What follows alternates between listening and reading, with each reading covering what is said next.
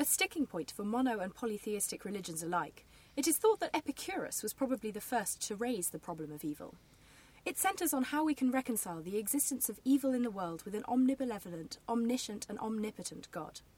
I'm Alice Harbert, and here with me to discuss the problem of evil are Luke Martin, completing a PhD in philosophical theology at Oxford, um, Fraser McDermid, who graduated last year in theology at Christchurch and is now studying for a master's in patristic theology, and Tilak Parekh, a final year undergraduate reading theology and religion at Oxford, researching Hindu theology and comparative Hindu Christian theology. Luke, perhaps you could give us your version of the problem of evil. Sure.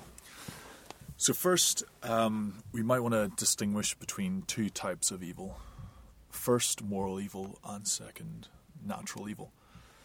So let's let moral evil be evil that comes as a result of free human action. And we can let natural evil be evil that doesn't come as a result of free human action. So, example of moral evil would be um, theft, murder, rape. Example of natural evil might be an, an earthquake. Um, so natural disasters. Natural disaster, or uh, some illnesses which don't come as a result of, say, bad health or a bad lifestyle or something like that. Okay. okay? So, to the arguments. Uh, four premises and a conclusion. Premise one if God, if there is a God, he or she is all powerful. Premise two if there is a God, he or she is all good. Premise three an all powerful and all good God could and would prevent evil from taking place in the world. Premise 4 There is evil in the world, therefore, the conclusion God does not exist. Mm, it's pretty damning. so, does everybody else agree with that conception of the problem of evil? Tilak, what about you? I think the problem of evil is conceptualized very differently in Hinduism. Um, for example, if there are two paintings and there was a shade of blue in both, the way the blue is seen, the way the blue is perceived, the perception of that blue colour is dependent on the colours in the painting surrounding that, that blue patch. So, in the same way, there is evil in Hinduism and in Christianity, but the way the problem is conceptualized and thought of is very, very different. I uh, see. So, is it? Do you have the same distinction between natural evil and moral evil? Yes, I think the, the distinction remains, mm. uh, but at the same time, the problem isn't really a big problem in Hinduism. Ah, it's so an accept- that? It's an accepted uh, fact of life. Okay. And evil is seen as something that's part of the natural order of the world. Rather than a divine problem, it's seen as a human issue um, and part of the natural mechanics of the universe. Could you give us an example then of how Hindus would deal with the problem of evil in real life? Um, so, before going to sort, sort of a practical uh, look at the way Hindus deal with the problem of evil, I think it would be good to uh, ground ourselves in a bit of theory first, uh, with the with the notion of karma. Uh, karma is one of the key sort of cornerstones of Hindu theology, whereby there's a law of cause and effect. So, our actions in previous births and our current lives give us fruits, whether that, that be bad, those be those be good. If I were to push a granny, I would be I'd receive the fruits of that. If I were to help someone, I'd receive the fruits of that too. So the evil that happens to us is generated by ourselves. Um, and several texts, canonical Hindu texts uh, like the Upanishads, state this fact. Um, so that means Hindus deal with evil in a very different way. For example, I, I an example comes to mind currently of um, of an attack on on a Hindu temple in 2002. It's a massive complex, um, and the Swaminarayan Akshardham in Gandhinagar in India. And terrorists attacked the place and they killed about 32 people, wounded 70. When the leader of the of the organization, Pramukh Swami, uh, arrived at the place, he said that we should pray for everybody, and it was God's doing. Um, so that's that's really a microcosm of how Hindus deal with with the problem of evil, even in their homes.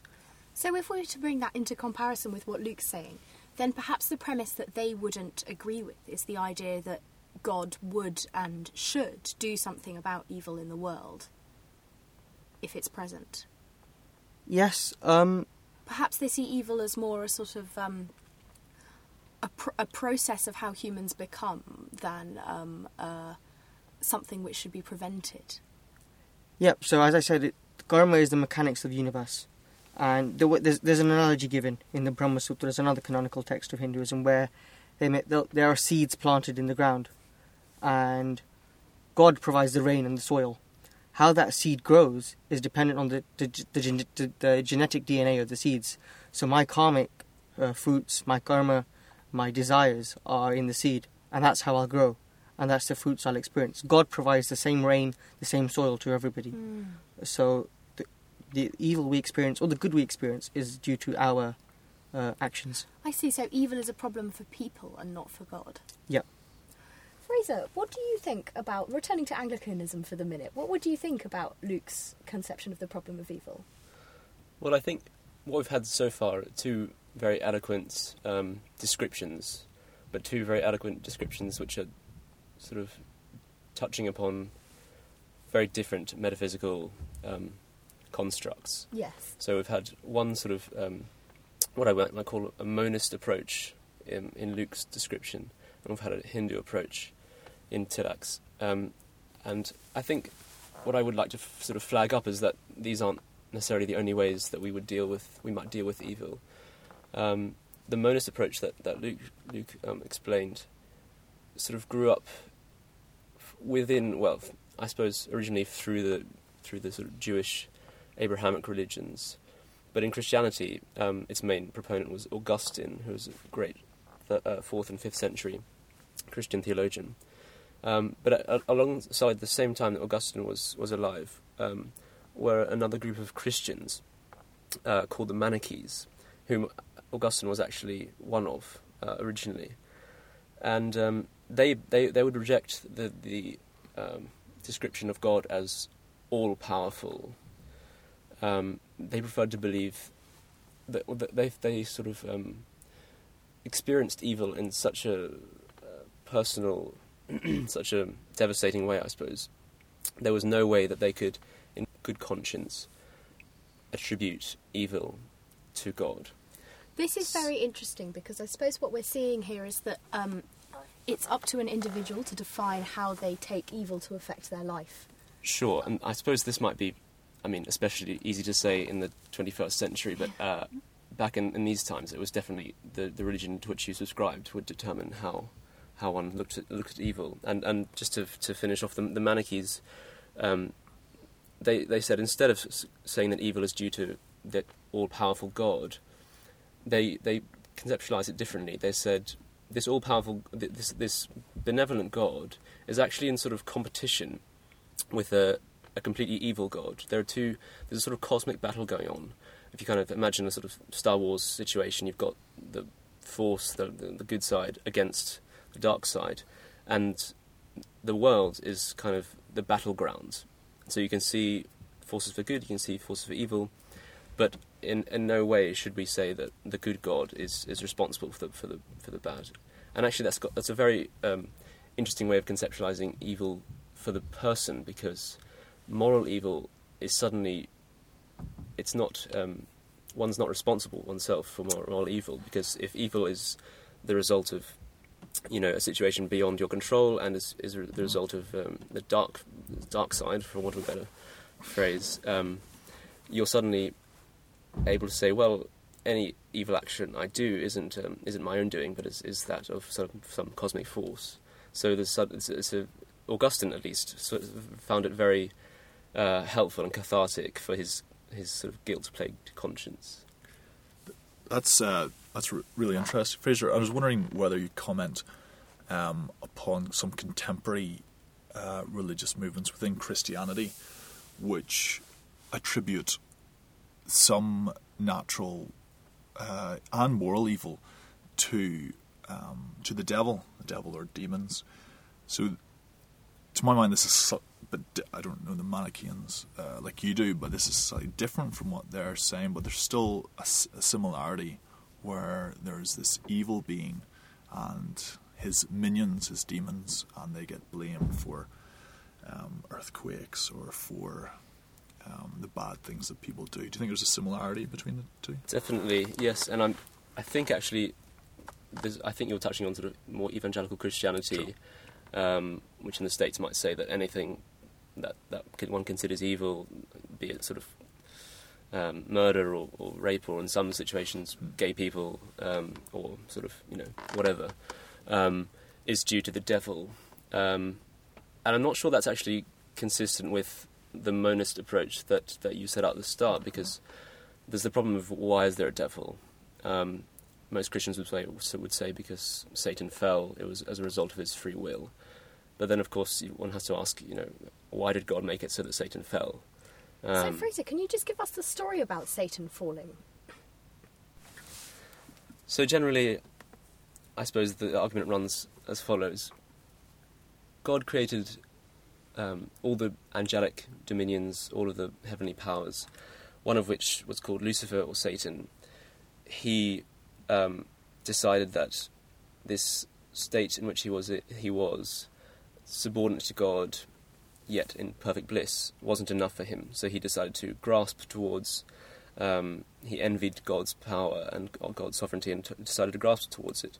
Um, and as a result of that, he fell back towards the sort of the nothingness to, out of which he came. Is um, this before Earth is created? that's a good question. Um, I'm not sure it's because, of course, the, the angelic powers aren't aren't mentioned in Genesis one and two, so I don't think Christianity has a strict answer to that question. But it comes up more in, I think, medieval theology. So this story um, is a product of medieval theology more than the Bible. Satan is, is mentioned several times in the Bible, um, but I think it certainly becomes a, more of a caricature yes. in med- medieval theology, certainly. Yes. Thank you. See, with Hinduism, there is no evil entity. There is suffering, but there is no evil as such. There is no equivalent of Satan. And, for example, the god of death, known as Yamaraj, is actually revered sometimes and even worshipped because he gives justice. And at the same time. Is that justice in the form of um, appropriate requital for bad action? Yes. Death as punishment. So once again, there is there's a totally different metaphysical basis for Christianity and Hinduism. Yes. With Christianity, there is only one life. With Hinduism, there are infinite lives. There's reincarnation.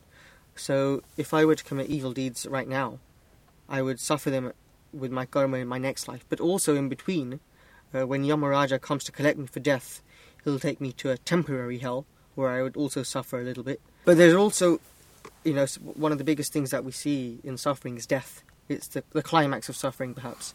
But for Hinduism, death is perhaps just another name for life, because time is seen as cyclical destruction, mm. creation, destruction, and creation. In fact, um, there are three gods considered to be sort of the stewards of the earth uh, the creator, the sustainer, and the destructor. The destructor is known as Shiva and he is a very very popular deity uh, within Hinduism. So despite his his task to destruct the world, he is revered as a god, which sort of shows the different sort of paradigm Hinduism uh, gives to the debate. Yes, I can see. Um, probably important here to distinguish then between suffering and um, evil as a force. I suppose that means that Shiva perhaps doesn't run the same risk as Satan as maybe exculpating those who do wrong because you have the you have the idea of karma to sort of punish people for wrongdoing later on, whereas perhaps there's a concern there that those who weigh Satan too heavily in their theology are in fact sidestepping the blame for their bad actions. Would you say that's an accurate criticism, Fraser? I think definitely, and I think it's also be interesting to look at how perhaps Judaism would, would view this. Mm. Um, for example, in Judaism, there's not s- such a distinction between this life and the next life there's not that the afterlife is thought to be a sort of shadowy place called Sheol, um, where everyone goes, no matter what their actions are like in this this life. So justice is very much thought to be dispensed in this life. So mm. it's natural that the good will be rewarded for um, their good actions by riches and prosperity in this life, and the evil should be rewarded with, um, you know, horrible things. Um, and of course, it's a big, very big question in Jewish literature when this doesn't occur. Yes. Why this is, and this is kind of how the Jewish um, philosophy framed the question of theodicy, which is why how how God can be justified and how evil can be can coexist with a benevolent God.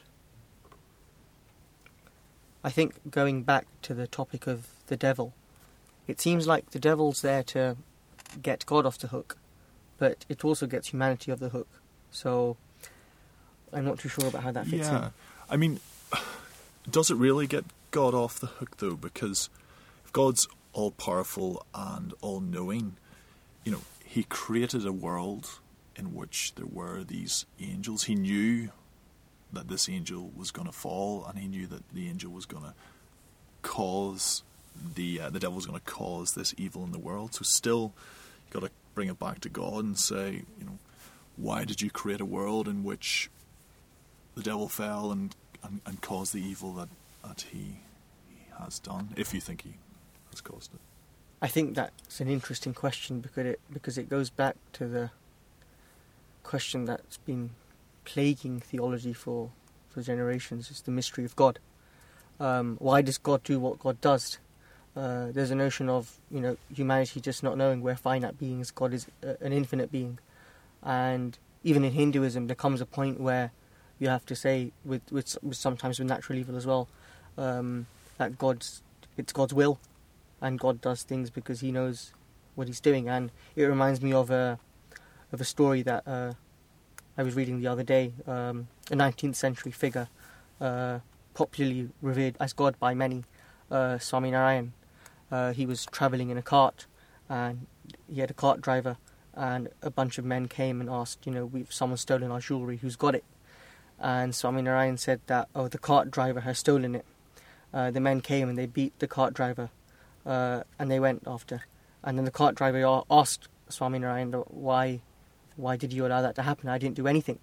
And then Swami Narayan said that, you know, you were beaten for six minutes, and I've wiped away six of your next lives uh, in the in those six minutes, and you'll attain liberation now. So, the story I think just goes to show that God's doing is sometimes inaccessible to humans, uh, and God does what He likes, really, um, and it's always for the best. And that's something that Hindus many a time resort to uh, when they face uh, suffering. Well, yeah, that's that's really interesting. I mean, in the literature I'm familiar with, in the philosophy of religion, there is a, a view called skeptical theism, and there's lots lots written on skeptical theism. But the basic idea is just that we're not in a good position uh, to know, or at least to always know, what good can come from certain evils. So, um, even if we look at a situation, we think we, you know, there's no good that we can see coming from this. Um, we're not in the same situation that God is in. We don't have the perspective and the knowledge that God has. So, now we've sketched out the problem of evil, perhaps it's worth looking at the ways in which people commonly exculpate God. Yeah, okay, so one um, way to deal with the, the problem of evil that I set out earlier is by questioning the third premise. So, the third premise is that uh, states that an all powerful and all good God could and would prevent evil from taking place in the world. Uh, some thinkers want to suggest that whilst God could prevent evil from taking place in the world, it's not clear that he always would. Um, one response we find here is uh, it's called the free will defense. And those who hold to the free will defense think that there may be certain goods for which it is worth God allowing evils, and in particular the good of free will.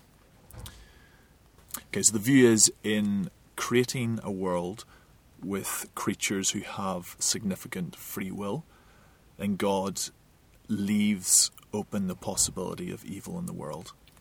So, this is a good deriving from evil, not in the sense that there could be good consequences of actions that immediately seem evil, but in the idea that the right to have free will is in itself an intrinsic good. Right, that's right. Okay. Would you say that features at all in the Hindu perspective, Tilak? Yes, I think it's very similar in that God's given us this free will. And it's because of that free will we should be sort of thankful to God for giving us that free will in the first place.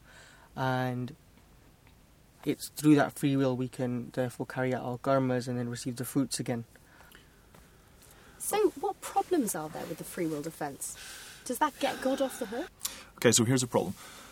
We might think that in certain circumstances, the good of a person having free will justifies the evil that takes place. So, say um, I go in to a shop and I shoplift.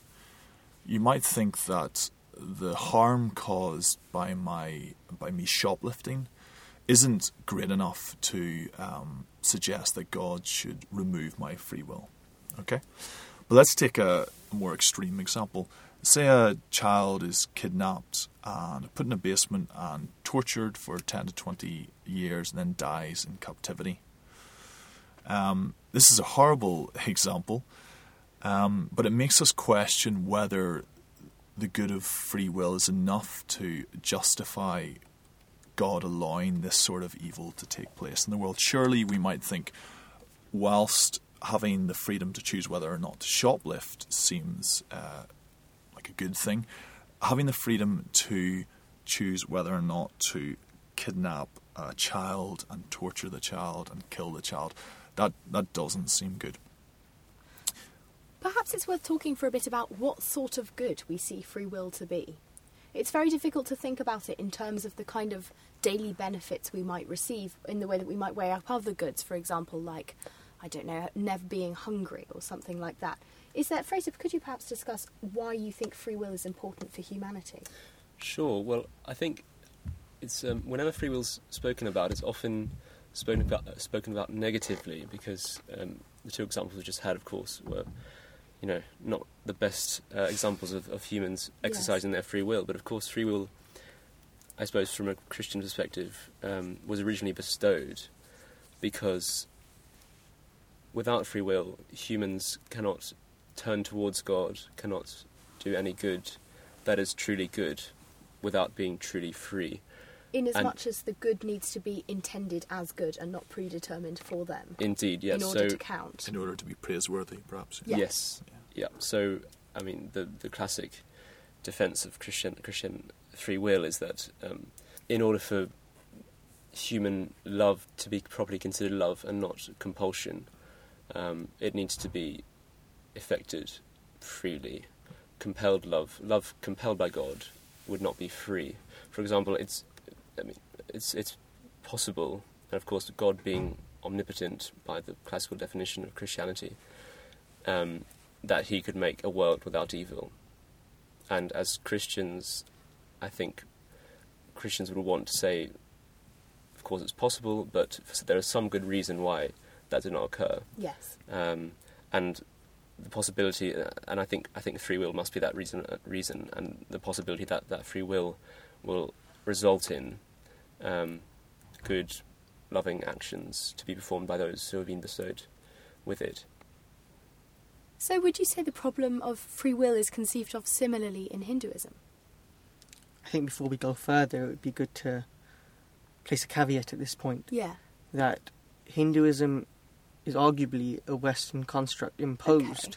on the traditions, the religious traditions within India by the West during colonial times, and there was never a word. There was never a word for religion in India, and there still isn't an equivalent um, because there, there was never a unity as such within Hinduism that binded all these traditions together. Even today, many scholars say Hinduism is just an umbrella term for many different religions because there is not a single uh, scripture or a single god that everyone believes in. Uh, therefore, some say the name Hindu was invented by outsiders and it was a label conceived and deployed to classify a wide variety of inhabitants of the Indian subcontinent. So, Do you have canonical texts in common then? with Hinduism being so broad, Yes. within individual traditions, there are Yeah. canonical texts. Yes. So, for example, within um, there's a specific school called the Vedanta school. Mm. Uh, there are three scriptures: uh, the Brahma Mm. Sutras, the Bhagavad Gita, Mm. uh, and the Brahma Sutras, which are considered canonical. yes. And generally, within Hinduism, the Vedas yes. are, are considered uh, to be canonical. Having said that, I wouldn't say they're equivalent to the Bible in Christianity. yes. Um, so there isn't a, a real unity because some traditions within Hinduism also don't place too much impo- importance on the Vedas. Yes. Therefore, there's a wide variety within Hinduism. Uh, and probably a wide f- reflection of that in how different groups treat the problem of free will. Yes, and the problem of evil in general. Yes. Um, so, from the perspective I'm coming from, which is the, the devotional traditions within Hinduism, uh, there's the notion of the soul, the Yes. Atma, which is common to most Hindu traditions. And the Atma is considered to be just as old as God. Okay. Therefore, I could say I'm just as old as God, which is pretty cool to say. Mm.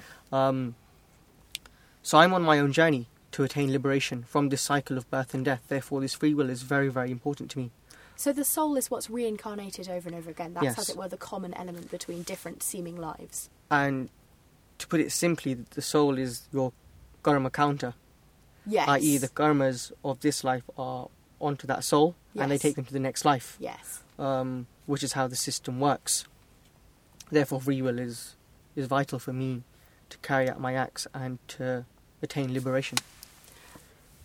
I think that's a very. It might be good to sort of take stock of where we are. So, as I see it, it's very important to, to um, each system as to how evil is treated temporarily. So, in Hinduism, evil isn't such a problem as as I think it is for Christianity because of the endlessness of time and of the circularity of time and the fact that evil can be um, equalized and made good throughout the time. Denatured, perhaps. Or denatured, perhaps. Yes. And there isn't there isn't an entity of evil. There is no Yes. Satan. There is Yep. no devil. Simply so, suffering Indeed. and which is part of the system yes, of the world. suffering as a as a punishment. Whereas in, in Judaism, as I as I mentioned, um, this life is all there is. So there's no sort of there's no ability to for evil to be um, done restitution have to have to have done restitution for evil or to be to be uh, punished or rewarded. Whereas in Christianity, of course, there's the notion of this life being rewarded or punished in the next life. So there's this very clear dichotomy. Yes. So burning in hell versus eternal bliss is uh, is that an enough of a justification then for the kind of evil that people can do? So, yeah, so to Or maybe justification's the wrong word. So going back to the the example of the child who's kidnapped, I tend not to want to um, to resort to heaven and hell. Um, the counter argument that I put forward. So just to recap, um, the free will de- defense states that God may be justified in allowing certain evils because of the value of free will. The objection I put forward is well, in some cases, that seems right to us, but in other cases, in the example of the child who's been uh, kidnapped and tortured, it doesn't seem like God is justified in um, allowing this evil for the sake of um, free will. Rather, we might think that God should restrict freedom. Well, one thought is this here.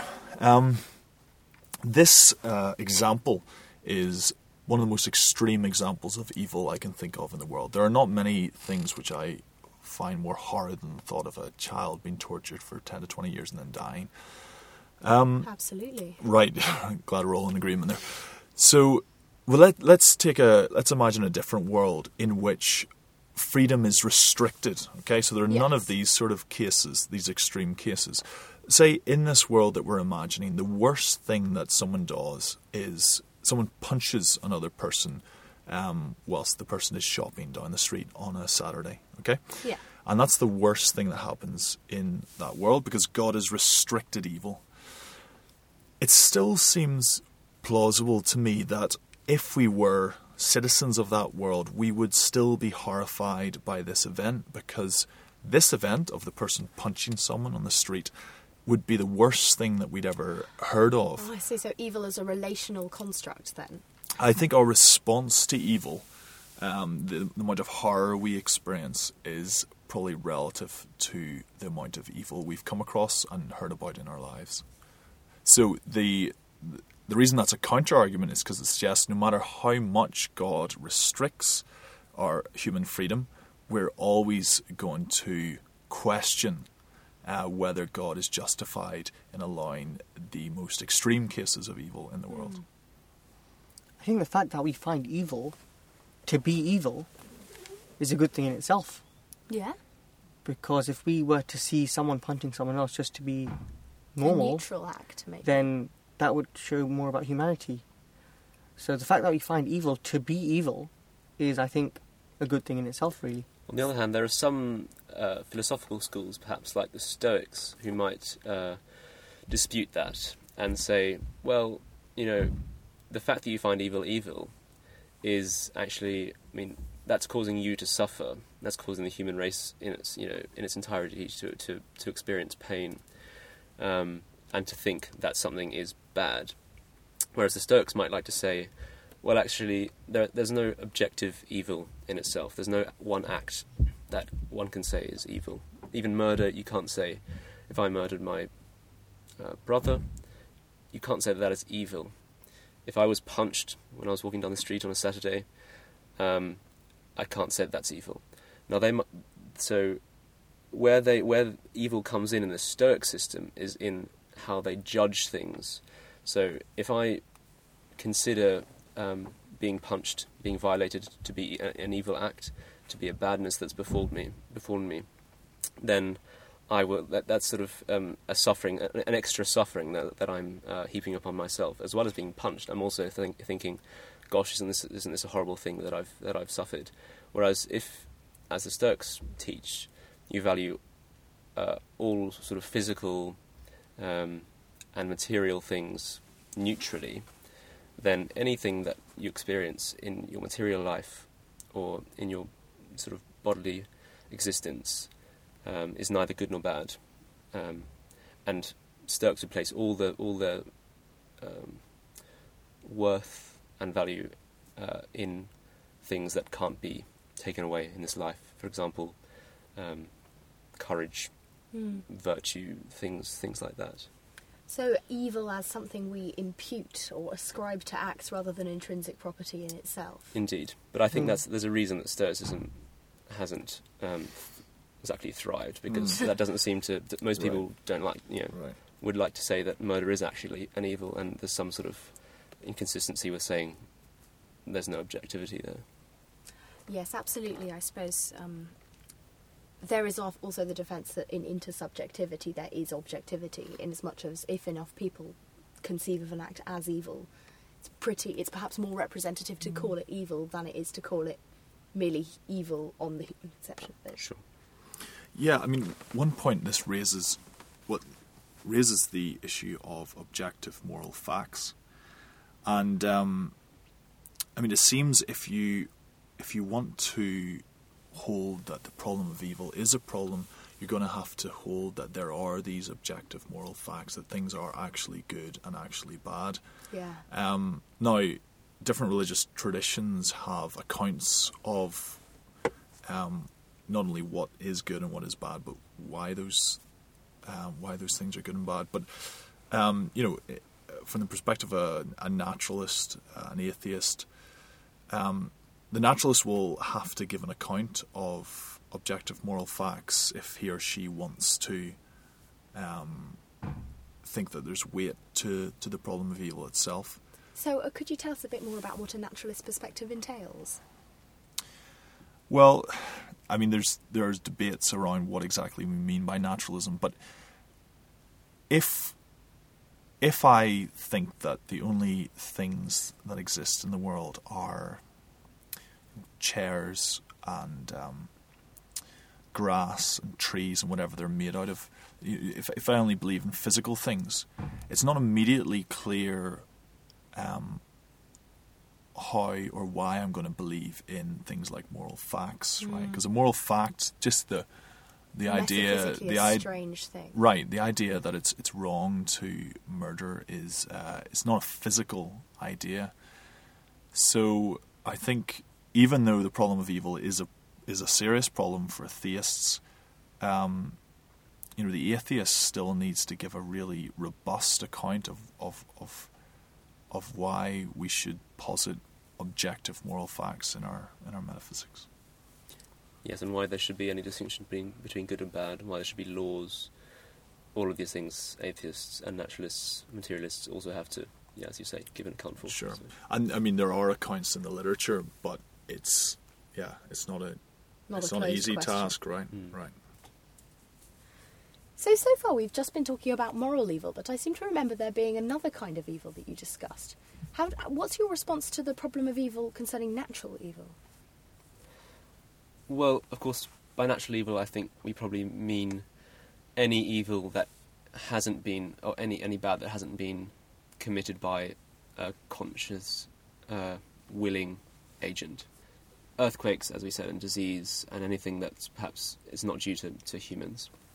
Um, and I suppose one response to that from the Christian tradition, uh, which also goes for, for moral evil, but is also quite a good response, I think, to natural evil, is that that of um, Irenaeus, and um, who was a second century Christian theologian, and his more recent uh, proponent or exponent, John Hick.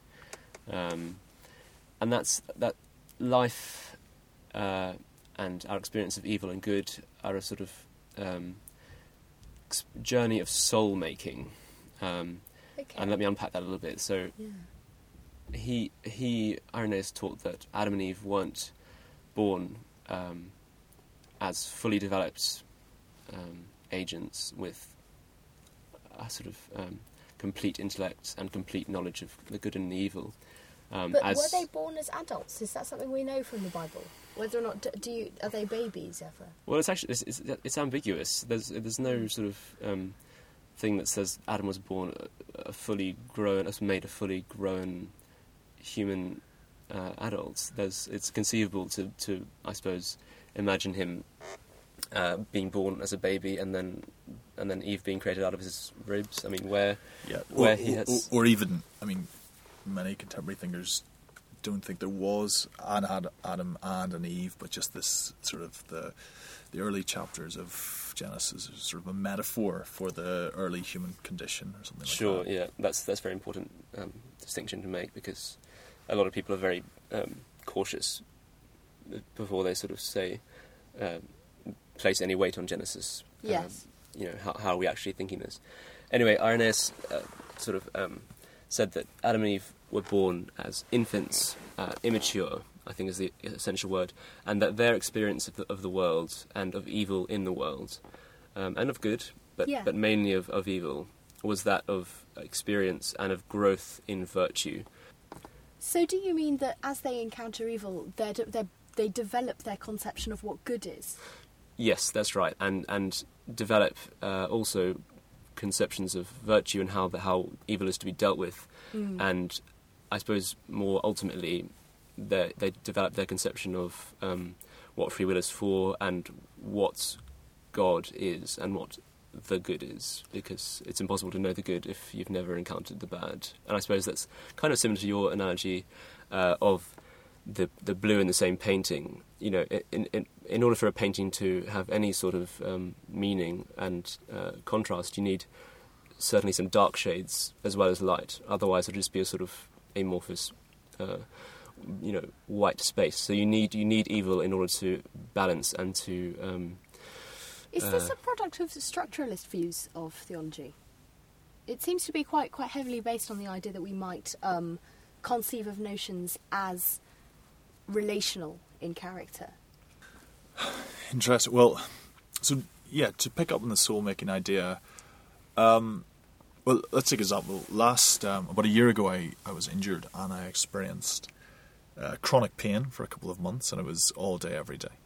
And um, I did take medication, but it didn't take the pain away completely, and, and it also slowed down my mind a bit. So I experienced a degree of suffering, and, and you know, I think about Irenaeus and John Hick's response this idea of soul making does sort of seem to make sense, you know, because there were certain um, character traits that I developed through that experience, right? So traits of patience or um, being resilient and uh, persevering. Um, and also, you could say that you know this experience of mine gave other people an opportunity to show virtue as well, right? So doctors Ah, and, vir- yeah. and nurses, and, and perhaps without this sort of suffering or even more intense suffering than mine, it doesn't. Uh, in a world without such suffering, there would be no opportunity for us to show these uh, virtues of kindness and, and being caring. But still, you got to go to the some of the more Hmm. extreme examples and think, okay, all right, look, you you had a couple of months of chronic pain, unpleasant, but you got over it, you know. But what Hmm. about these people who have uh, conditions that last for their whole lives?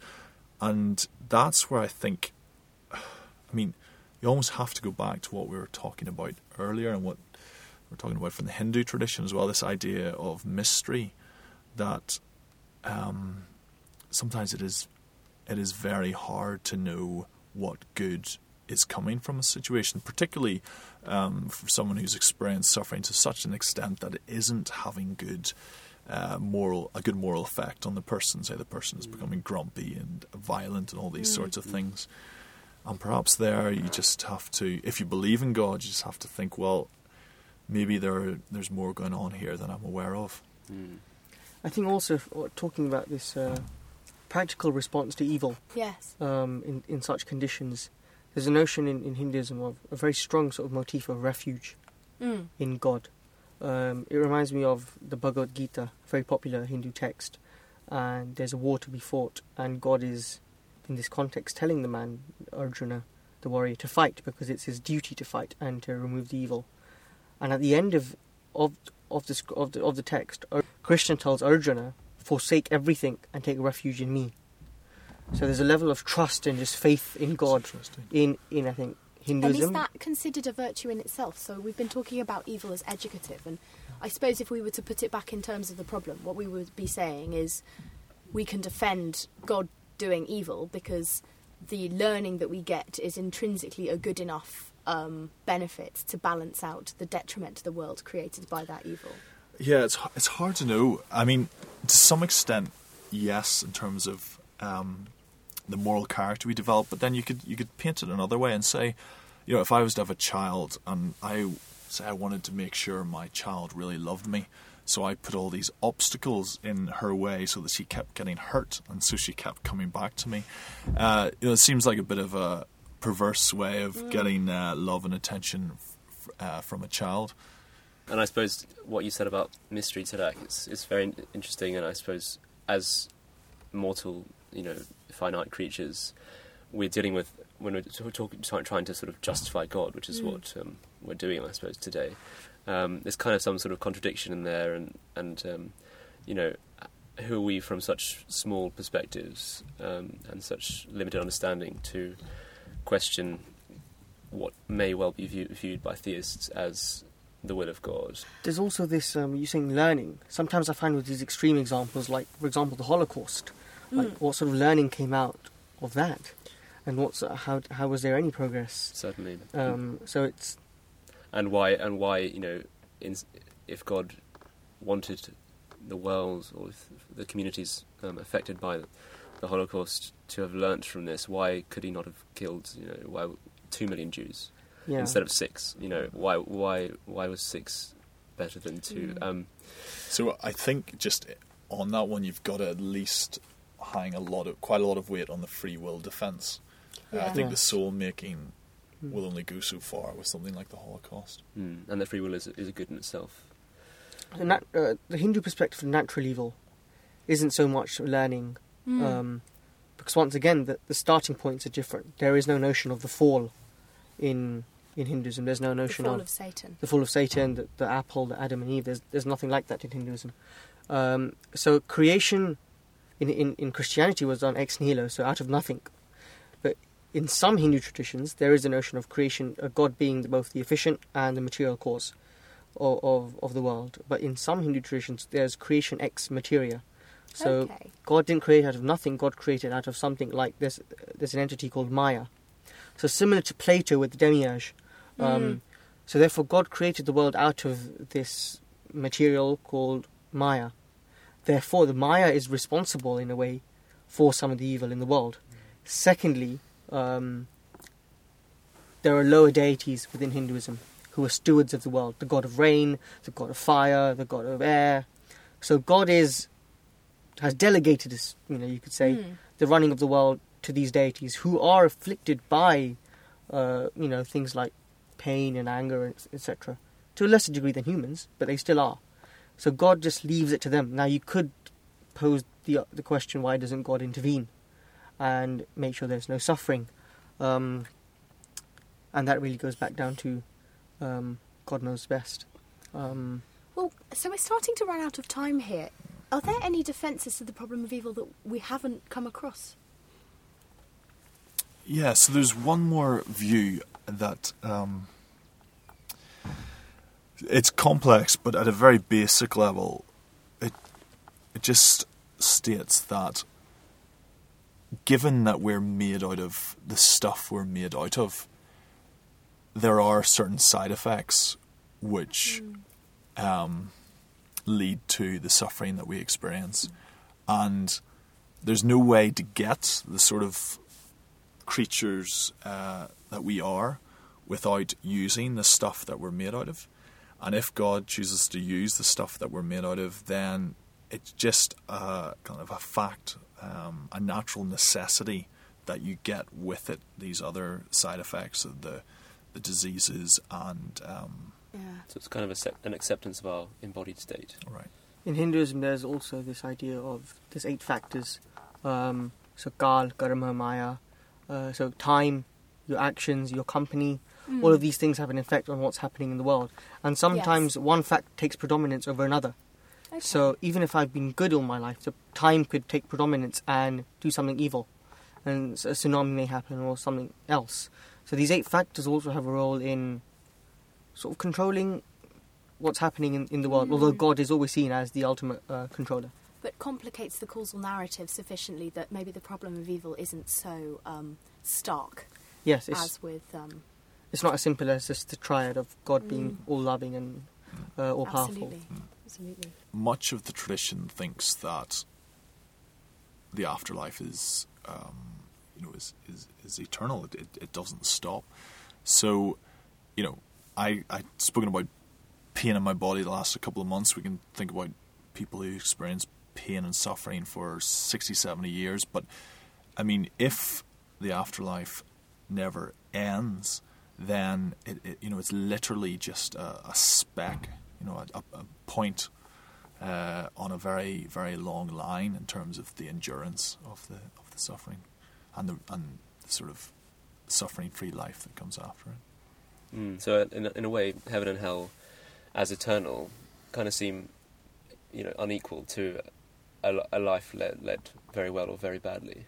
So you might, you know, it, it's it's feasible to argue that um, Hitler, although his deeds were extremely, you know, horrible and, and horrendous, um, doesn't deserve an eternal Right.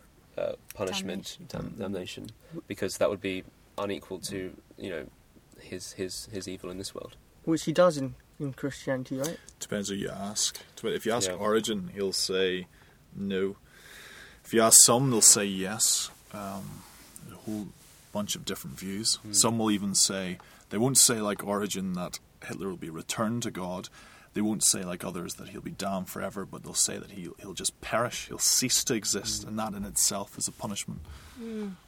Yeah, so certainly Christian Christianity, like Hinduism, is is not as um, simple and as as uncomplicated than it than it might appear to be. Well, thank you very much for this um, complicated and pluralistic offering of Yeah. views on the problem of evil and its stance on Hinduism and Christianity. Thank you. Thank you. Thank you.